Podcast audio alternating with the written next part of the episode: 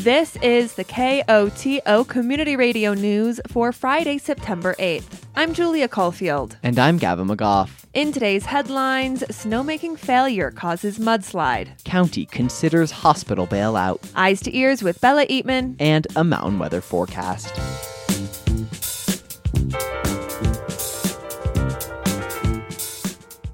But first, the town of Mountain Village will begin clearing dead trees next week from the Mountain Village shop area near the Meadows neighborhood. Residents and trail users may hear noise and see work taking place in the area.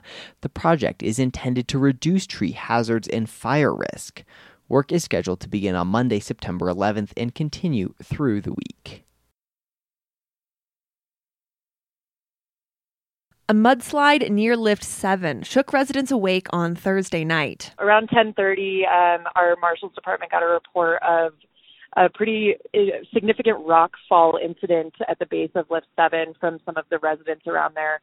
Um, Telluride Fire Protection District, Telluride Marshal's Department, and the Town of Telluride Public Works Department all responded to the scene and found a pretty significant mudslide um, stemming from a water line up above Stumper um, above the Lift 7 area on the ski resort. That's Lindsay Mills, communication manager for the town of Telluride. The Lift 7 base area is fairly full of mud and water at the moment, which is being cleaned up by Telski. Um, there are uh, pretty significant rocks and boulders around the base area as well that came into contact with some exterior walls, some barriers, some stairways um, around Etta Place and around Shandoka as well. In a statement, the Telluride Ski Resort says the rock and mudslide was the result of a failure in its snowmaking system.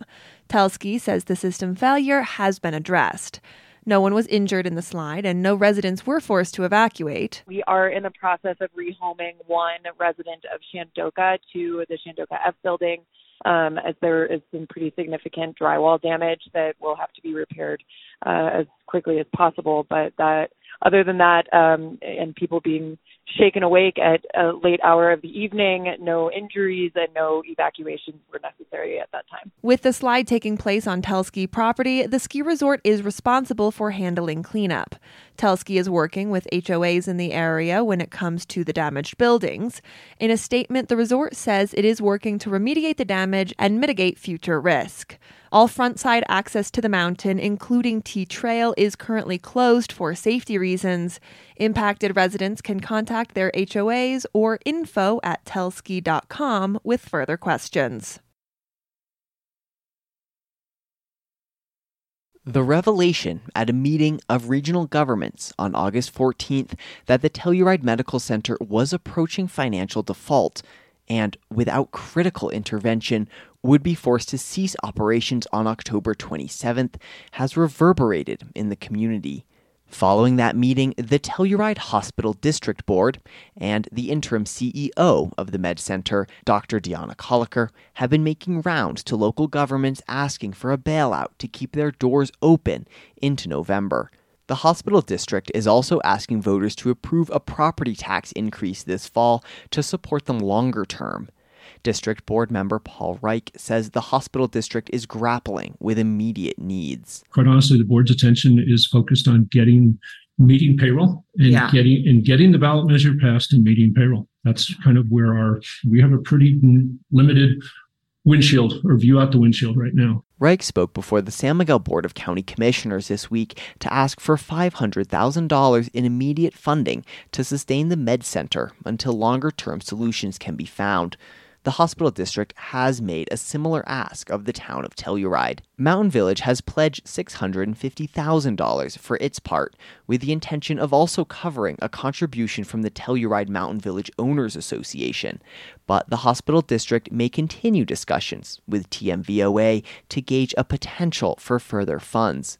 Commissioner Ann Brown says the medical center provides a critical service, but she continues I mean, I do have concerns about our making a grant of this size. I mean, where are we even going to get this money? My understanding is it has to come from our reserve, which we have worked really hard the last just few years to get into a reasonable position.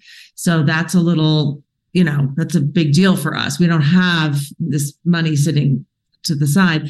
And I'm also concerned about setting precedent for other you know, taxing districts who get into trouble thinking that we can bail them out. Funding could come from the county's reserve fund. It could also come, in part, from leftover federal pandemic funding. The county has a deadline to use those pandemic funds, explained manager Mike Bordogna. And he says, and we have uh, just over $400,000 remaining. And that is funding uh, which we have access to until January 31st of 2024. That money has been eyed for potential road and bridge repairs in the county. Commissioner Lance Waring offers a proposal. If we could structure a loan that is agreeable to both parties, then that would give some of the um, concerns that Commissioner Brown brought up for our own reserves some help and also avoid setting a precedent of completely gifting if there were to be another entity that came to us. According to Colorado's Taxpayer Bill of Rights, a county cannot actually offer a loan. County Attorney Amy Markwell says while a loan is a no go, a similar arrangement might be possible under state law. And so there are ways in which we could um, potentially craft something, um, but I, I just would hesitate on using the word loan. Whatever word the county comes up with, and whatever the exact arrangement, commissioners do agree to help the medical center out. Discussions between county staff and the hospital district will set the exact parameters.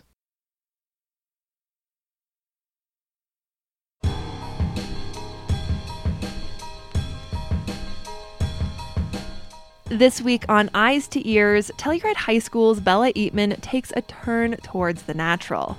We are rebroadcasting a segment originally aired in December 2022. Have a listen.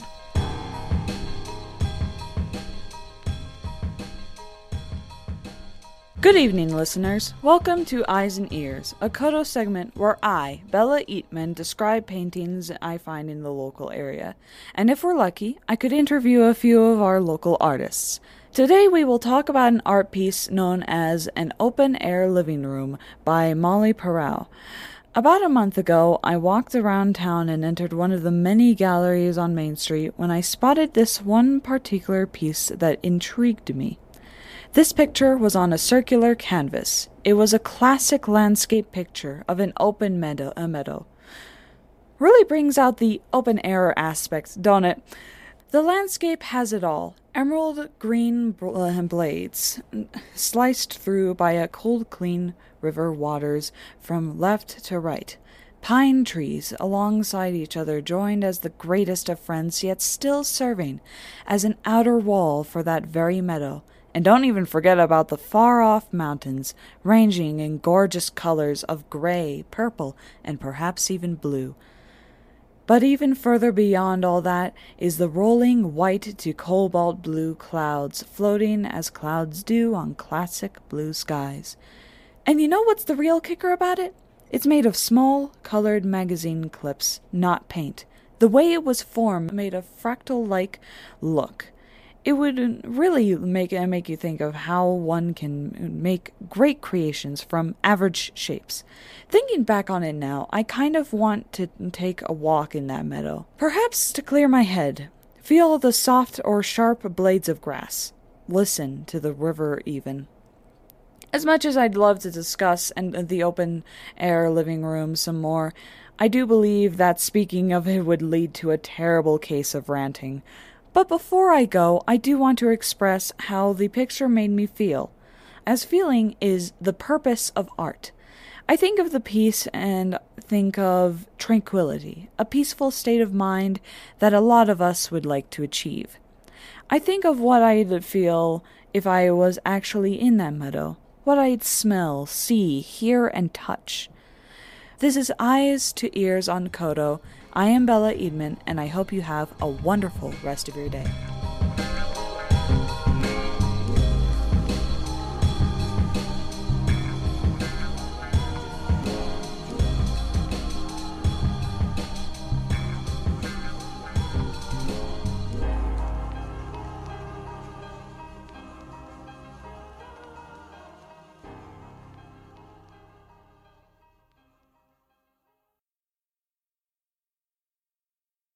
Sometimes the best paved plans go awry. While the Colorado Department of Transportation had hoped to complete paving operations on Highway 145 outside of Lawson Hill this week, the construction will continue into next week, weather permitting. Since Tuesday, paving operations between Mountain Village and the Society Turn roundabout have caused traffic delays up to half an hour. Next week, the work and potential delays will continue from Monday the 11th to Thursday the 14th between 6:30 a.m. and 5 p.m. However, road crews hope to complete the work by Tuesday or Wednesday. Also on Highway 145, CDOT is performing shoulder work on Norwood Hill. Crews will be working next Monday through Thursday from 8 a.m. to 5 p.m. Drivers should expect 20 minute delays. Motorists are asked to plan accordingly and travel with care in those areas. We live in one of the most beautiful places on the planet, and Mountain Village wants to keep it that way. This weekend, Mountain Village is hosting a community cleanup day to help protect the environment. The day will feature the cleanup itself from 10 a.m. to noon, followed by an after party with ice cream, yard games, and more. There will also be local nonprofits sharing information about regional sustainability efforts and opportunities to get involved. Volunteers can register for the cleanup from 9 to 10 a.m. at Heritage Plaza. They will receive trash, recycling, and composting bags and designated areas to clean. There will be coffee and donuts. Volunteers are encouraged to bring their own gloves, wear long pants, and comfortable shoes. The Mountain Village Community Cleanup Day will take place on Sunday, September 10th from 10 a.m. to 2 p.m. A new political party has formed in Colorado. The Secretary of State's office announced this week that the Center Party collected enough signatures to be recognized as an official minor party. The party's website says it's an alternative to Democrat Republican polarization and represents the middle of the political spectrum. It says it's for Coloradans who don't want to choose between the extreme stances of the right and the left. There are six other minor parties in Colorado, including the No Labels Party, which launched earlier this year. The 2024 elections may be more than a year away, but Colorado Republicans are already eyeing the Weld County based 8th Congressional District. KOTO's Lucas Brady Woods reports GOP State Representative Gabe Evans entered the race this week. Representative Evans is challenging Congresswoman Yadira Caraveo, who was elected last year to lead the newly created 8th District. Caraveo narrowly won the seat by just over 1,600 votes against GOP State Senator Barbara Kirkmeyer. Now, Republicans on both the state and national level are trying to flip the seat. Evans is currently serving in his first term as a state lawmaker, representing House District 48, which includes Adams and Weld counties. He's also an Army veteran and former Arvada police officer. In his campaign announcement, Evans focused largely on his conservative record, support for law enforcement, and tough on crime policies. He's also the grandson of Mexican immigrants. Almost 40% of voters in the 8th District are Latino, more than any other district in the state. I'm Lucas Brady Woods in Denver. Last Sunday, tribal members and motorcyclists honored missing and murdered Indigenous relatives as part of the Four Corners Motorcycle Rally in Durango. For Rocky Mountain Community Radio, Clark Adomaitis of KSUT and KSJD has more. Motorcycle rallies are a bacchanal of races, rock bands, and lots of gawking at chrome and souped up vehicles. This past Sunday morning, the partying took a pause when 100 riders gathered in a semicircle around Southern Ute tribal member Hanley Frost. We have the highest rate fatality native women. Nothing is done. They pushed it aside before offering a prayer alongside a drum group, Frost speaks to the riders. We have families. I have a brother. They might have a sister, brother, uncle, dad, someone in your family that was murdered or ever solved. I have a brother that was like that, that was just pushed aside. Uh, they labeled him as a drunk. It was a drunk. Many of the people gathered here know someone who is missing, including Daisy Bluestar, Vernon Holly, and Manuel Lito. What got me started was my Aunt Bernie, uh, Frosty Gap, for 20 years. She didn't receive her full justice. I have a, a niece that went missing three years back, I think it was, and uh, they never found her. I'm here on this uh, ride to represent for um, my uncle Todd Blanchard, who went missing back in August 30th, 2006, I believe.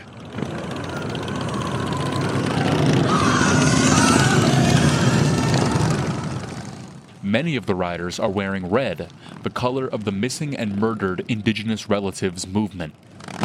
They ride two and three abreast on the highway, revving their engines and stopping traffic en route to Ignacio. Along the highway, there are more red dresses and red shirts hanging on posts, a symbol of the missing and the murdered. I felt a spirit that followed us all, carried us to this place. For Vernon Holly, a Dene man, a motorcycle ride to Ignacio offers time to reflect on missing relatives and the meaning of motorcycles for Native Americans. Our people have always rode horses, so the motorcycle is like our horse too. So that's our iron horse. I think that's the whole point of being on the bike is that it's such a euphoric feeling that it's it's amazing. It it's like medicine. Kristen Velasquez Howe is a volunteer with Native Love, the group that organized the event. You do realize how many people are being affected by this and that you know the system is not helping us. That's the sad part is that's why we have to come together as a community and fight together. The rally continues on at the Southern Ute Cultural Center in Ignacio. Following speeches, more drum groups, and a documentary film, riders mount their bikes and ride together back toward Durango. For KSUT and KSJD, I'm Clark Adomaitis.